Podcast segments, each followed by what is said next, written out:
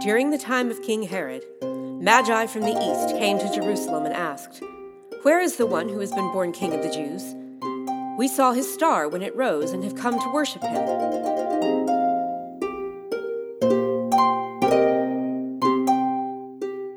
This is what the prophet has written.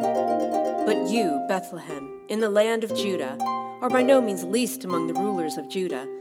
For out of you will come a ruler who will shepherd my people, Israel.